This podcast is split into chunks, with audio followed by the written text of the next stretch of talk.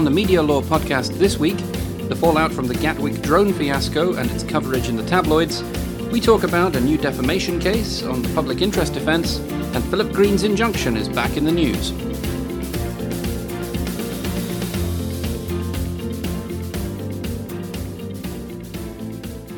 Hello, and welcome to the Media Law Podcast. I'm Tom Bennett. Paul Wragg's back with me again today. Hi, Paul. Hi, Tom. We're thinking about the balance between the public interest and individuals' reputations this week. Uh, listeners will no doubt remember the fiasco at Gatwick Airport just before Christmas, when a drone grounded flights overnight, causing disruption to thousands of passengers. Then, on the 23rd of December, the tabloid press went wild because Surrey police had arrested two individuals in connection with the drone following a tip off. Thus, we saw headlines excoriating the pair, including the unforgettable Daily Mail special, Are These the Morons Who Ruined Christmas? Now, it hasn't been long since we sat down on the podcast and talked about pre charge and pre trial anonymity for criminal suspects in the context of the Cliff Richard case. But given what happened before Christmas, I think we need to talk about that again uh, we'll also be talking about a new case in defamation, Economou and De Freitas, which was handed down at the end of November, and which is the first appellate treatment of Section 4 of the Defamation Act 2013, which introduced the new defense of publication on a matter of public interest. So, more of that later. But first, Paul, were these the morons who ruined Christmas? And should we even have had it suggested to us that they might have been? Well, clearly they weren't the morons that ruined Christmas because they had a cast iron alibi to demonstrate that they were not the people who were flying the drones. Uh, if in fact there were drones that were flown anywhere near Gatwick, because of course that's another suggestion to have emerged. It's a difficult one. I am, I am, I am sympathetic to the press, and if I can play devil's advocate, um, I can see the dilemma for newspapers. Um, clearly, whatever caused the fiasco at Gatwick, it had a profound effect on those hundreds of thousands of passengers uh, who were caught up in it. Not only those that, um, uh, that that were there at the time, but those that missed out on seeing loved ones over Christmas, etc. And I can see from the newspapers point of view that the minute they got wind there were suspects involved, I can see why they were so desperate to publish the story, uh, to link everything together, to give a sort of sense of of blame or, or whatever else. What's completely unfortunate here, though, of course, is that the people that they chose to name and shame had nothing to do with what happened at Gatwick. And so, how on earth did they manage to get this so badly wrong? I'm not entirely sure it was the newspapers that got it wrong in in in one sense. I mean, it seems that the police were the ones that got it wrong by actually arresting these people when it seems they they had no grounds on which to do so, or, or arresting them in circumstances uh, of uh, an allegation rather than something more substantial. Um, but we might criticise the press, I think, for jumping the gun I suppose the difficulty is that they all jumped the gun at the same time, and as as we're told, the couple that were arrested were uh, confronted with the horror of not only having to deal with the police, but also the crowds of press that emerged in front of their house, and of course the inevitable fallout on social media because once you get headlines in the national press suggesting that these are the morons who ruined Christmas, you can imagine what then happens to them in cyberspace. But, and in and in real life as well. I mean, the, the, I'd seen um, uh, a statement that they released that was uh, published on a number of different forums, but including the BBC, where they were protesting their innocence, but also describing the trauma that they had gone through as a consequence of of this and how it had ruined their Christmas. And I think we, of course, have to feel incredibly sympathetic uh, towards them. The, the question that arises, I think, is whether this is another incident that makes us think there should be something like a, a second Leveson inquiry, or whether there should be a greater uh, political pressure put on newspapers to form or to join an independent press regulator, or whether this is just a horrendously unfortunate situation, a kind of perfect storm that is unlikely to be repeated often again. Well, I'd incline to the view that this is entirely likely to happen again. Given that we know, I mean, even if we just stick to the, the very similar circumstances, drones are becoming more and more and more popular. Hmm.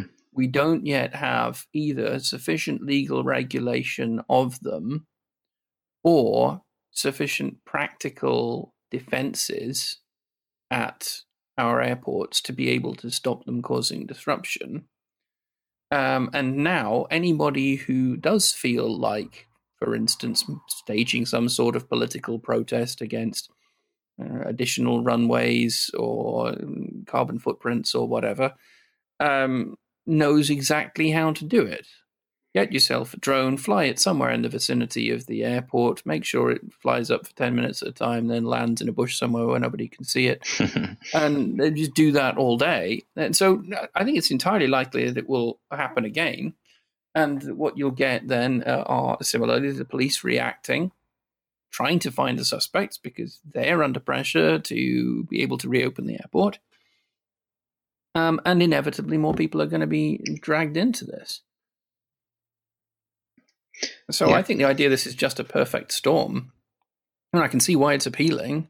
But um, you know, whenever the whenever the press do something wrong, it's uh, oh, it's a unique circumstance. Oh, it's a perfect storm. Oh, it'll never happen again. We don't need to be properly regulated, and that is is the argument that we hear time and time again. This was just uh, it was really unfortunate. Um, we live in a different world now, a world where this is possible, and the press need to be able to to find a way to deal with it. Yeah. And do we think that a system of independent press regulation, for example, if it was in place now, could have prevented this kind of incident from happening, this kind of reporting?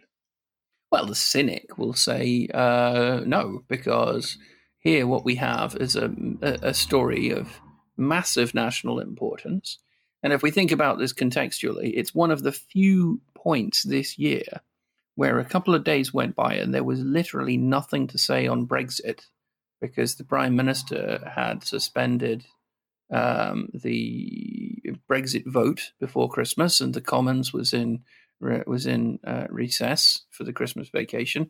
So for once, you know, a few days were going by, and there was there was nothing really to report on, and then this big drone fiasco happened. Um, and of course, the newspapers jump on it because, apart from anything else, they have to a satisfy public curiosity in what's going on, and b sell some newspapers. Um, so, I, I, I, I very much doubt whether an independent regulator able to deal with things after the fact would really have uh, incentivized newspapers not to run the story. I think they would have run it anyway. Uh, and then if it turned out to be wrong, well, maybe we have to apologize. Maybe we have to pay some damages, whatever. Um, but I, I don't see mere regulation of the press, even if it's independent, being terribly effective in these circumstances. So, one of the questions for us to think about then is how the blame, as it were, should be apportioned here between the police that jumped the gun and the press that jumped the gun. If the police hadn't been so quick to move as they did, then there would have been no story anyway for newspapers to report. However, and what compounds the problem here is the tone of the newspaper reports, because I, I think that's probably one of the key issues here the way that particularly the Mail on Sunday had reported in such aggressive terms.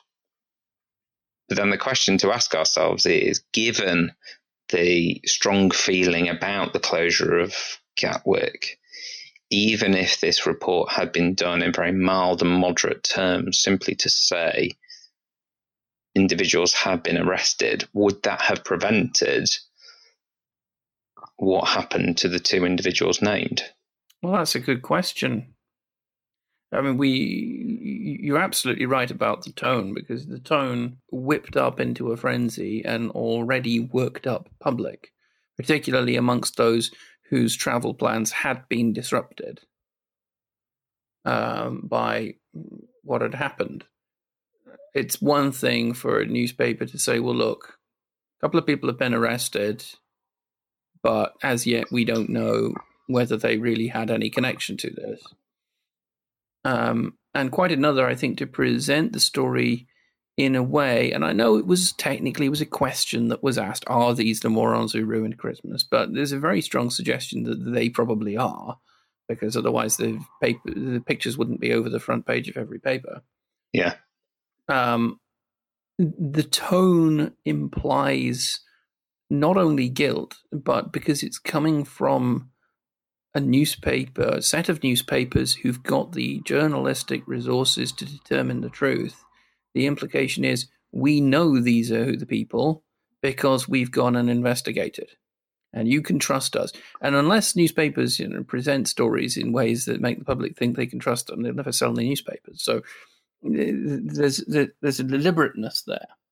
I think this probably brings us quite neatly onto Cliff's law and what's been called Cliff's Law. So Cliff's Law, for anyone that can't figure it out, is a is obviously a, an overt reference to the Cliff Richard case that you and I discussed at great length uh, in one of our previous podcasts. Uh, and we took different positions on it. And the, the suggestion is that if we had something like Cliff's Law in place, Cliff's Law being uh, something that would gag the press from being able to name uh, suspects, except in exceptional circumstances. Uh, these two individuals would never have been named, and the, the harm that's been caused to them by being named could never have happened. Discuss. Well, I wanted to uh, ask a question of you about the uh, Cliff Richard case and uh, its mm-hmm, relationship with this one, because we both oh, we disagree on the right outcome for the Cliff Richard case, but where we do agree is that there is, broadly speaking, public interest in identifying criminal suspects pre-trial, possibly even pre-charge in some circumstances. For instance, in circumstances where an individual is suspected of some historic sexual offense which is what was underlying the original investigation into Cliff Richard, of course. Yeah. Now, if you've got a case like this, that is uh, with the drones, it's markedly different because you're not in a situation where you think, well, maybe some other historic victims might come forward. Um, it's not like suddenly, you know, some small airport in the middle of nowhere is going to come up and say, actually, we had a drone strike in 1983 and we think it might have been these two as well. Um, this is not a search for more complainants to make it possible to bring a prosecution. So, one of the key justifications for naming suspects pre charge doesn't seem to me to be in play um, in the case of these two individuals. I agree with that. I think that another reason why I'm sympathetic to the press in these circumstances is that in the Cliff Richard case, one of the complaints that had been made was, uh, and one of the things that the court noted was the fact that the police hadn't asked the press to name Cliff Richard. There was no sort of operational dimension to naming him. Mm. And of course, that's what you're uh, that's what you're saying here. However, although you're right in the example that you give, Tom, clearly, it may be that other people might come forward and say, well, these people were also involved with drones at another airport last week, which went unreported, or there might be further evidence that comes out. I suppose the difficulty is if we start trying to second guess what evidence we think can arise from a newspaper report, we might box ourselves into a corner, which is one of the difficulties that I have with Cliff's law is trying to presuppose what might actually come out of a report when actually we don't know what witness evidence may be available, might be available to us, might come forward as a consequence of the newspaper story. On the other hand, we've got, I think, quite clear danger here that we simply engage in a fishing expedition um, where we're going to throw a couple of suspects' names out there and see if anybody comes forward with anything. It, it, it, seems to me that there's there's at least a risk of that going on, and I wonder if one way to combat that with the so-called Cliff's law is to least have a presumption against uh, pre-charge uh, against revealing people's names pre-charge, um, which could be if the press really thought it was important and perhaps in conjunction with the police for operational reasons overridden, maybe with some sort of judicial oversight. That bit will be controversial. That would that would be controversial. Um, okay, well, look, there's lots lots of things that come out of that point that you've just made, which is a really good one. Um, I mean, certainly, I think it's important to stress that uh, whatever we might say about Cliff's Law, no one should be saying that the press needs more power to accuse individuals. Certainly, we don't want a sort of trial by media scenario. Um, and I don't want to be understood as, as saying that. So, defamation laws exist uh, for a reason and contempt of court laws exist uh, for a reason. If these uh, two maligned individuals take exception, as uh, we know they have, to their treatment at the hands of the media and decide to uh, take some legal action in response, should they bring a privacy claim or a defamation claim? Why not both? Why not? Indeed. Um, I get the impression the courts are not terribly amenable to uh, people bringing both sorts of claims at the same time. No doubt it could be tried. Um, but we've seen several instances of the courts deciding to, once a case has been brought in in one or other or both, making the claimant decide, or the court simply deciding for the claimant, saying, "Well, no, this isn't a privacy claim. This is a defamation claim." Yeah. Um, it's been a while since that happened. Um, well, the reason why I might defend both claims in these uh, circumstances, and I'm interested in your thoughts on this, but I might actually uh, divide up what's happened into that uh, familiar dichotomy of speech and conduct.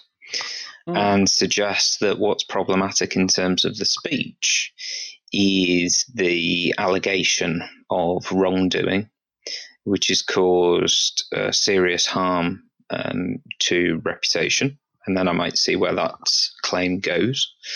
Um, and then in terms of the conduct, to say the conduct of the both the police and the press, the police in uh, revealing the identity of the suspects to the newspapers, um, which I presume is what has happened here, and the newspapers in then divulging that information uh, has led to uh, serious harm to the individual's um, fi- family and private life.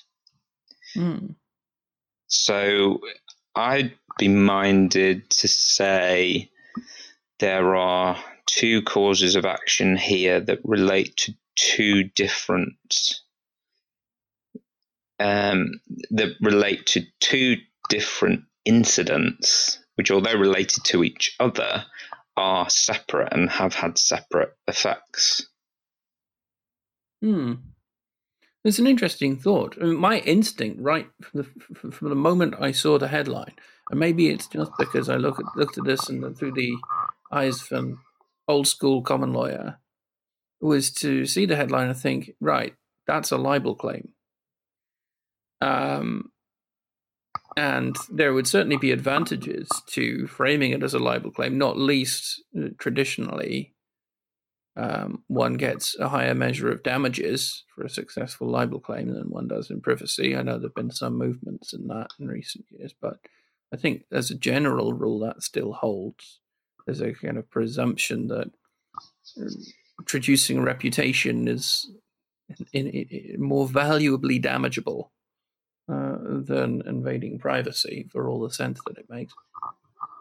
Um, so my instinct had been that this really was a libel claim, but then Hugh Tomlinson QC, writing on Inforrm, a man who certainly knows what he's talking about in respect to these sorts of cases, um, framed it more or less instantly as a Cliff Richard style privacy problem. Yes. So it's interesting to see that uh, uh, this really does lie in that grey area between those two causes of action, where uh, either could be accepted. It's the sort of thing we would traditionally set as a problem question in a media law exam, isn't it? Um, here, here is the issue. You throw it out to the students and say, you decide the best way to deal with this. Well, it might be as well that diff- I mean, I, I have to admit that although I've seen the the Mail on Sunday headline, I haven't read the Mail on Sunday story. Um, apart from seeing summaries of it from from elsewhere, and I haven't seen the rest of the coverage from different newspapers. But it might be that some newspapers uh, may have committed libel against the individuals in the way that they framed the information in the way that they put it, but mm. others haven't. And the ones that haven't might nevertheless fall into the category of tortfeasors mm. by reason of interfering disproportionately with the privacy involved. And you know what's really interesting, Paul, is if we do go down the route of this ever turning out to be a defamation claim, without there being the possibility of a truth defense, because we know these people were not guilty, um, then we're squarely going to be in the realms of a public interest defense on the basis this was a matter of public interest. And on the note of public interest offences in Section 4, this would be a good time, I think, uh, to bring in a discussion of Economou. Now, uh, I sat down with uh, virtually with uh, Professor David Rolph of the University of Sydney the other day to talk about the Economou case. And this is what we had to say.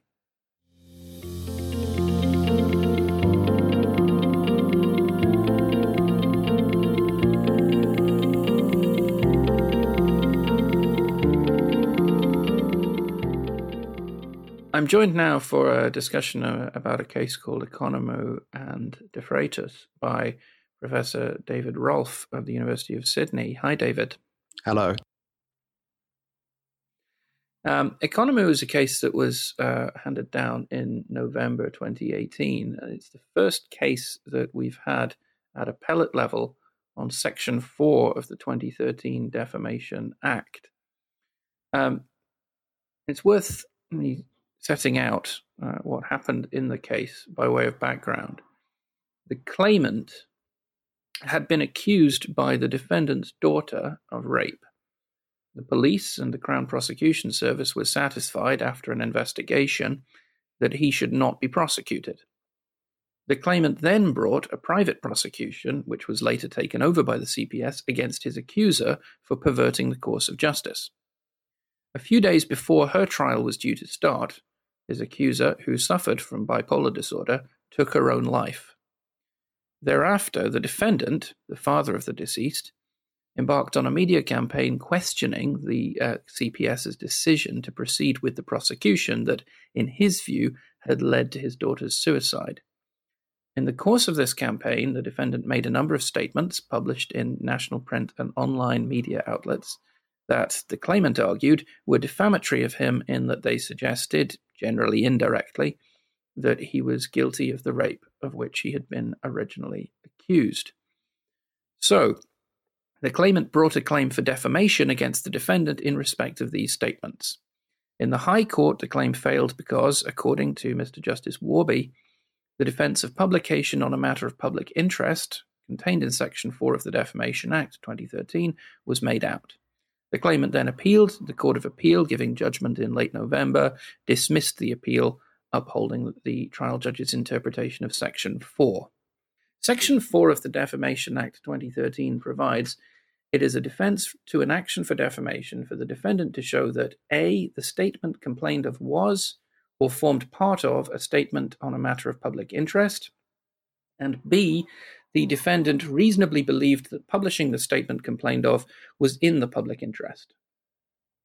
And we should note, for the benefit of non lawyers who might be listening, uh, that for the purposes of defamation law, published simply means communicated to any other person by any means.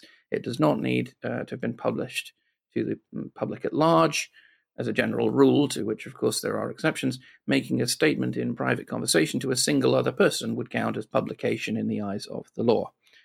Right, so, bit of a mouthful, but there's the background. Um, what was key in this case, uh, at least I think, and, and, I'd be interested in your thoughts on this, David, um, is that whereas the Section 4 defense uh, has a, pre, a predecessor in common law, the Reynolds defense of responsible journalism, Whereas that old Reynolds defense was aimed at ensuring that journalists undertook mm, their investigations responsibly, here we have a situation where um, an individual who is not a journalist, just a private citizen, ends up pleading a defense that's very similar to the Reynolds defense, but who has not undertaken any significant investigation to determine the the truth of the matter. Um, so we have, for the first time, someone who's not really attempted to do any great investigating other than going on what his daughter had told him into uh, the truth of the matter, succeeding in a def- in, in pleading the defense. I mean, it depends on where you want to start. Because, I mean, if you look at the text of Section 4, even though it is predicated upon replacing Reynolds, and the court does, in this case, say that in interpreting it and applying it, you can take into account the sort of the jurisprudence that developed around Reynolds. Um, it's clear that it, in its terms is not limited only to the statutory defence is clear in its terms that it's not only limited to to journalists. It's you know available to anyone who wants to make a claim about you know that they've published on a matter of public interest. Um, what I think is then interesting, and I think is done in a fairly nuanced way, is looking at well where you have someone who is not a journalist. Um, what sort of steps should that person in and of themselves take in order to, you know, do the best that they can within their parameters? Um, and so obviously, you know, and we can sort of talk more about this, the, the, the tone of the way in which the allegations are raised, the sort of the substance of what's being said. So here, you know, the idea that really the thrust of uh, De Freitas's comment was, or you know, expression of repeated expression of public concern was the conduct of the CPS, um, as opposed to um, Mr. Economou and it, you know his conduct, but really sort of trying to engage with you know that issue of the propriety of the CPS's conduct in in pursuing this. Um, so questions of you know tone, the direction of the the content, the sources that were relied upon, um, and you know, allied then to the expectations that someone making a statement to them, a non-journalist making a statement to the media, what sort of expectations they could have in relying upon the media to do some checking um, before publication. I think that's I think that's interesting. Um, because one of the things that always struck me about Reynolds is that Reynolds is a sort of responsible journalism privilege, particularly for professional journalists, emerged at a time when, you know, you have disruption in media practices and you know the possibility emerging of citizen journalists and private individuals you know news making and setting agendas and things like that. Um, and so section 4 sort of not being based i suppose so squarely upon the idea of you know journalists but applying more broadly um, has i think some greater scope to actually protect you know, freedom of speech. And I think one of the things in the judgment which we might want to sort of talk about is the sort of fairly nuanced discussion of the balancing and the alertness on the part of the judges here to the balancing between protection of reputation and freedom of speech, which, um, you know, from a sort of uh, jurisdiction which alone amongst Western democracies doesn't have a human rights framework in place, um, looks very refreshing in a defamation case. What's occurred to me as you're saying that is that, of course, although the Reynolds case itself didn't really um, foresee citizen journalism, I think some of the subsequent jurisprudence that applied Reynolds did when mm. you see, for instance, cases where you have much smaller media outlets, journalists at local newspapers, and so on and so yeah. forth, being sued for defamation, and the courts saying you have to take into account the resources that are available, the, the, the lesser amount of investigating that can be done by a local newspaper compared to a, a national broadsheet, for instance. Yeah. Um, and by extension, you know, once that principle's been established, it's not terribly controversial to say, well, if you're going to apply it to a citizen journalist, then you have to lower the standards yet yet further, as in terms of what you can reasonably expect from them.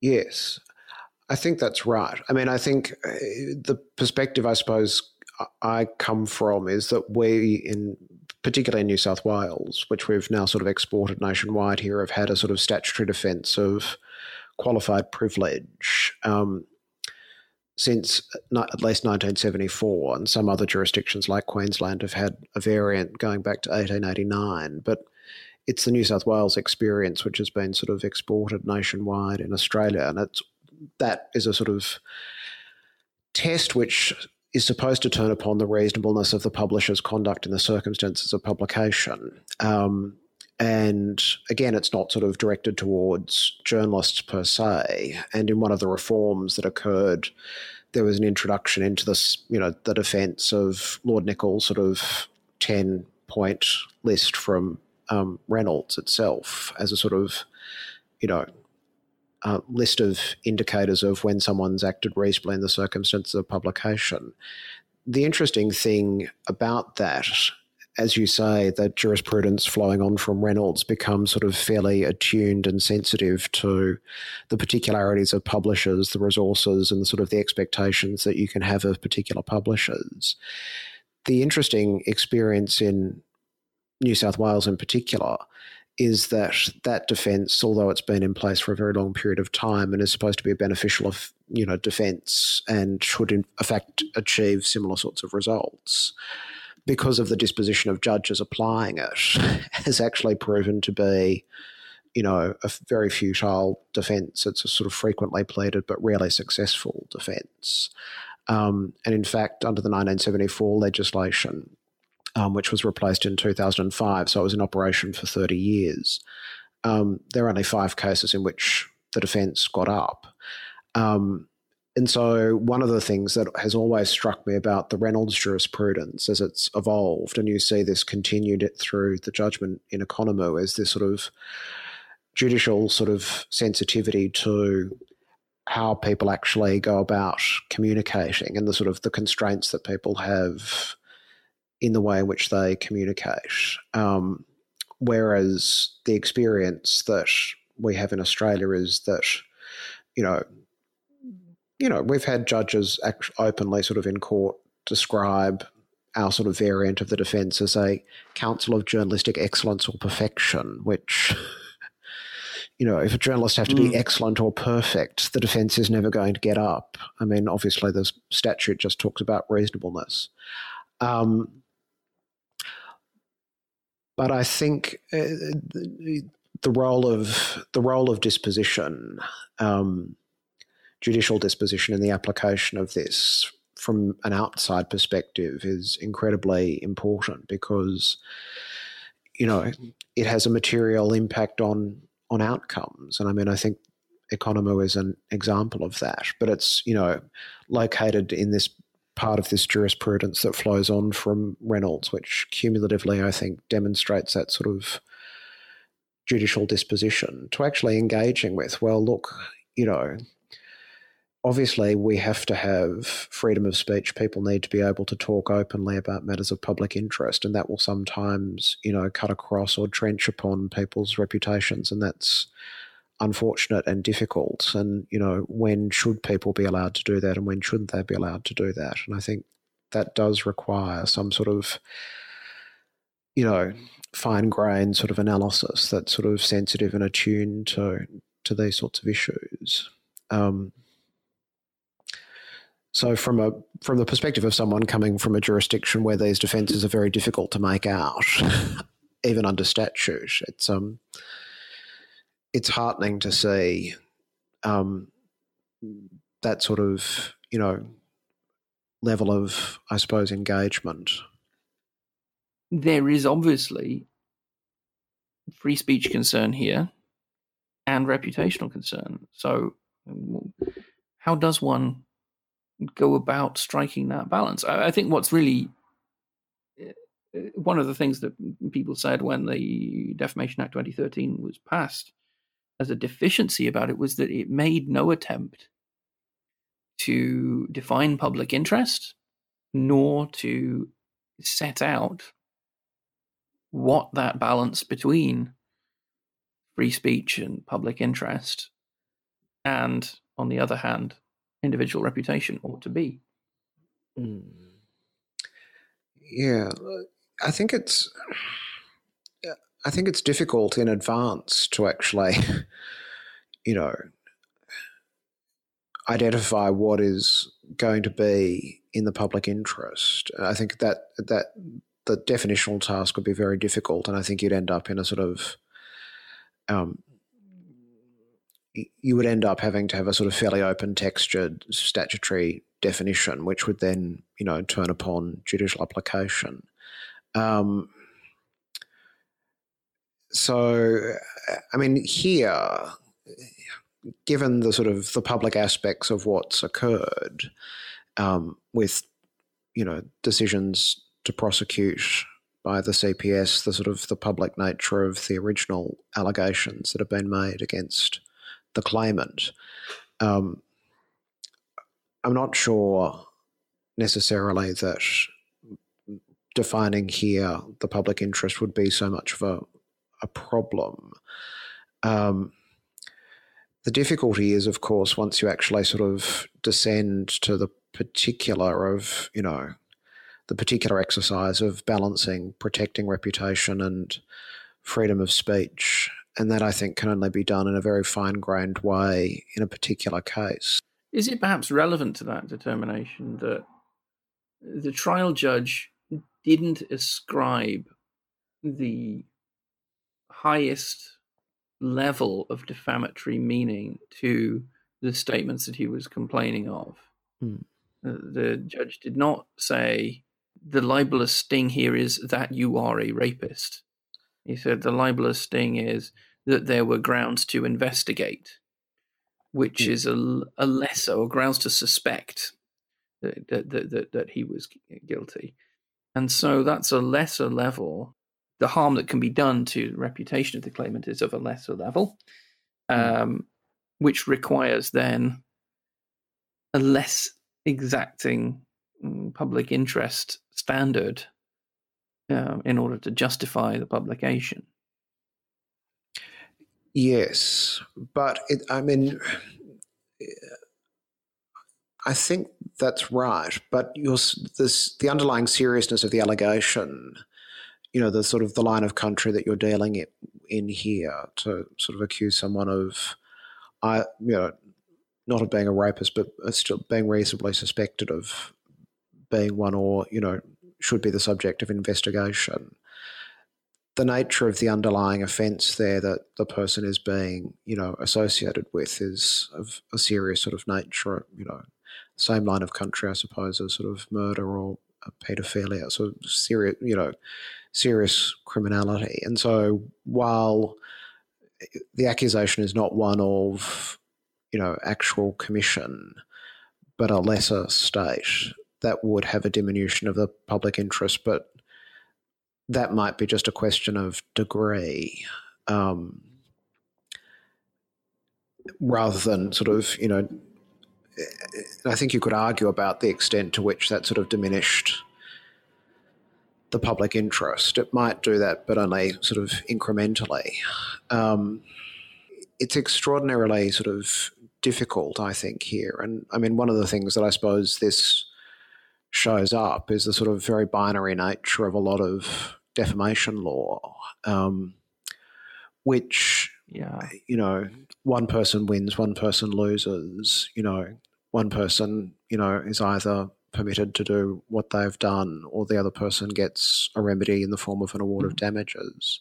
And it was a weakness with Reynolds that I remember was the subject of a piece, a short commentary piece by Jonathan Coad a few years ago here, who's a defamation solicitor, um, when he said the problem with Reynolds is you end up with uh, a, a claimant if the defense succeeds, you have a claimant who has been defamed, uh, and, and wrongfully so, um, who has not only not been able to vindicate his reputation, but who has also lost the case and incurred all the associated costs with having lost the case.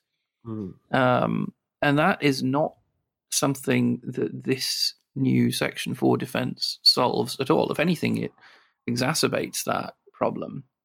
Um, whether as a society we we want to take that route or we want to go back to a pre-Reynolds situation of ascribing more value to reputation than to statements that may be in the public interest is uh, a, decision for the politicians. But insofar as they've been involved, Parliament has decided to go down the let's protect speech route.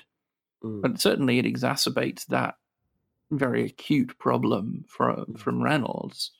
Um, and I wonder, and I put this, um, I put this to a, a, senior judicial figure, shall I say, that I was speaking to um, within the last couple of weeks that um, one of the issues is in the apparent infrequency of the remedy of declaratory judgment, mm.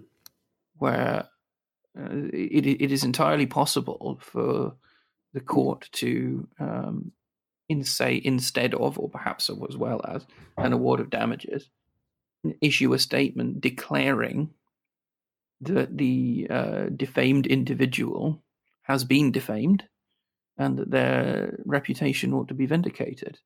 Mm-hmm. Um, and perhaps uh, now one only gets a remedy when one wins the case, and that's the problem with the Section yes. 4 defense. It prevents you winning the case. But yeah. might that be a, a sensible further reform to say, even if you've lost your claim because Section 4 succeeded, you could still get a declaratory judgment that vindicates your reputation.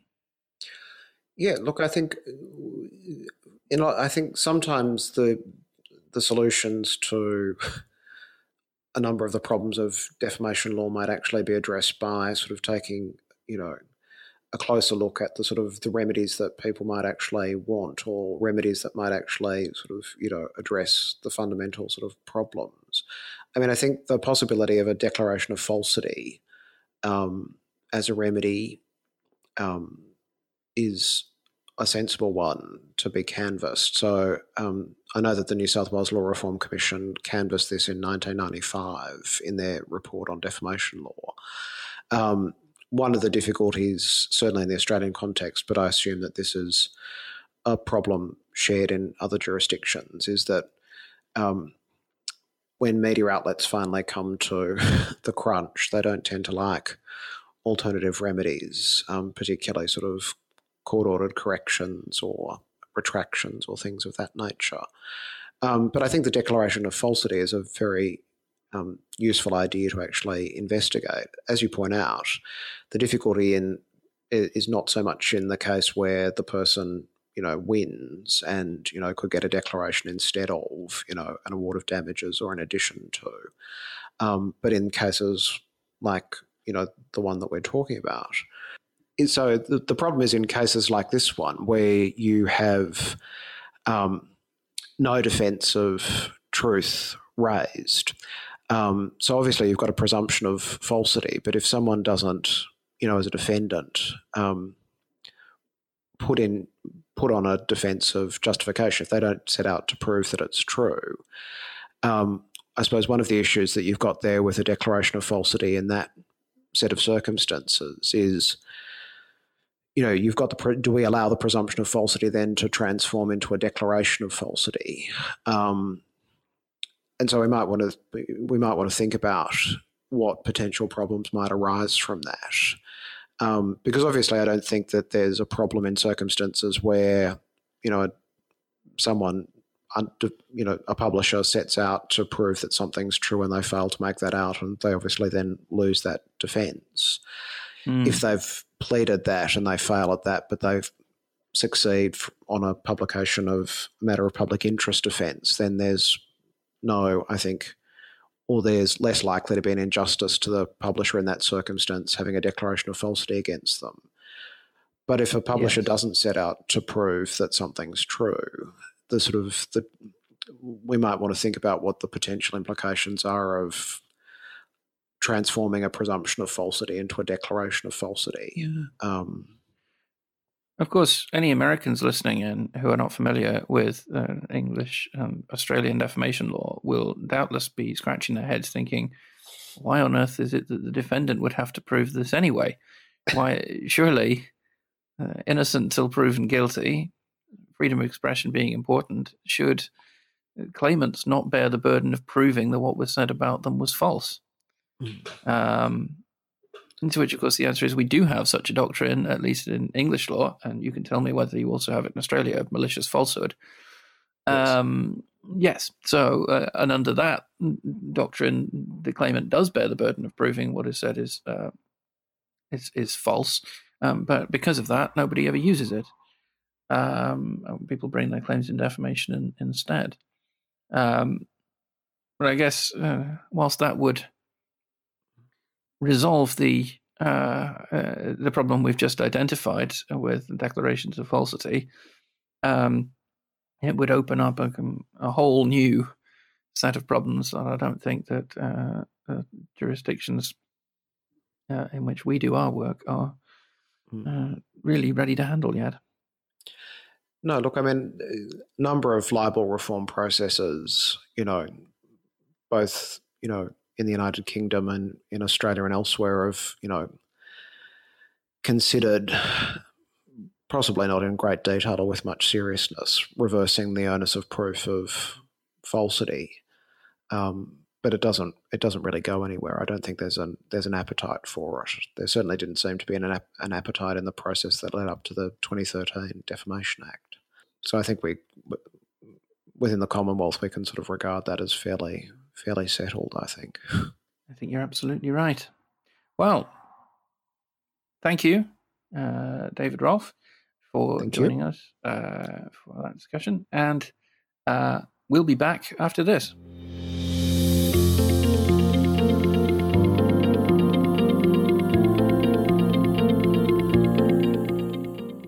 Right, so we're back, and it's time to do the news. Paul, what's in the news?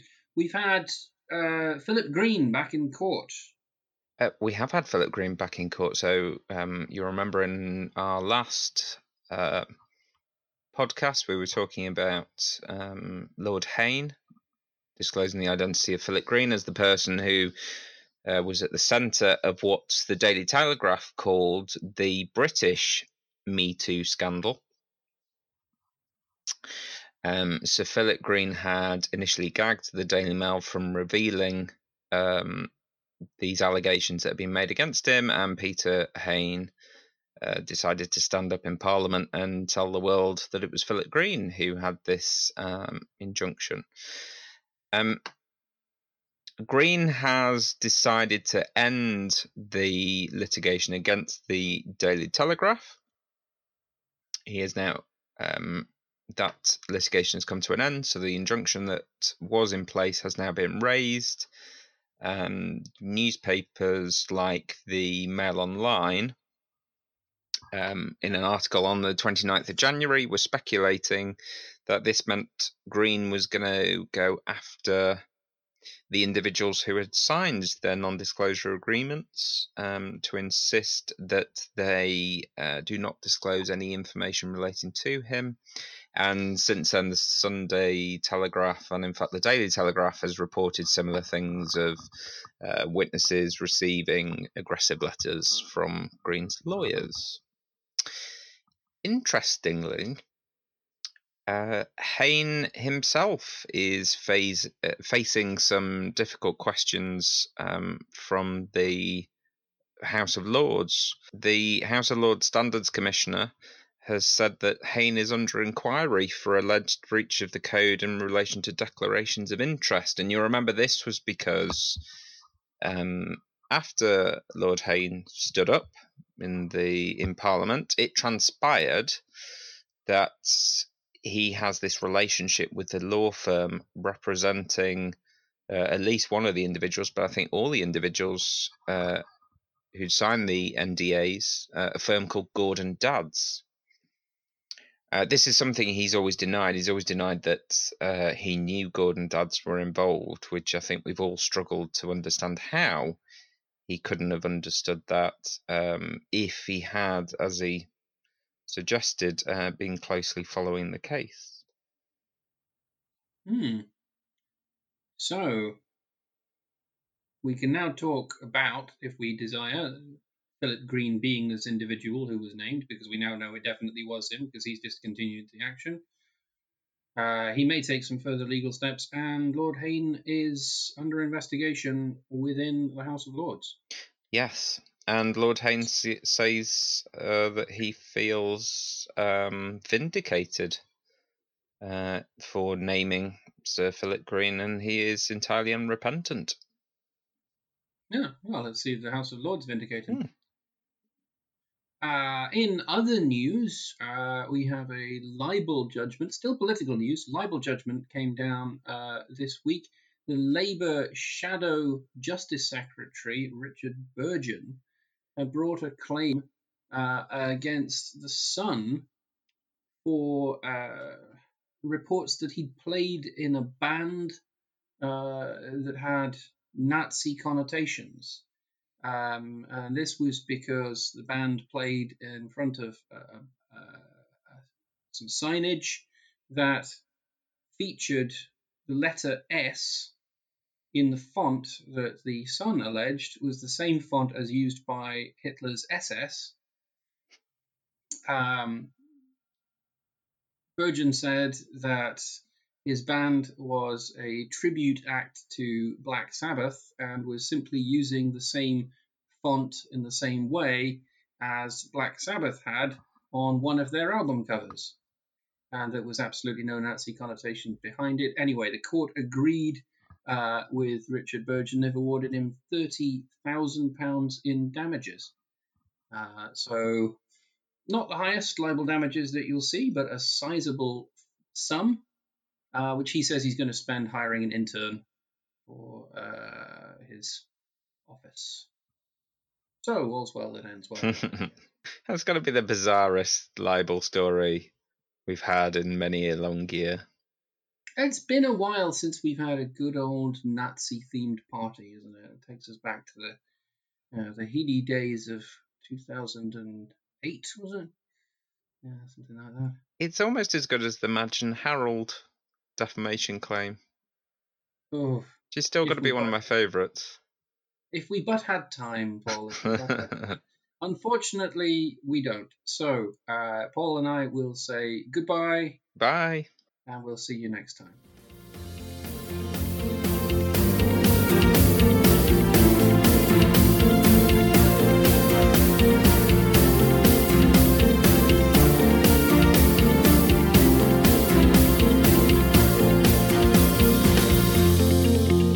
Media Law podcast is made possible by funding from City, University of London, and Leeds Law School, University of Leeds.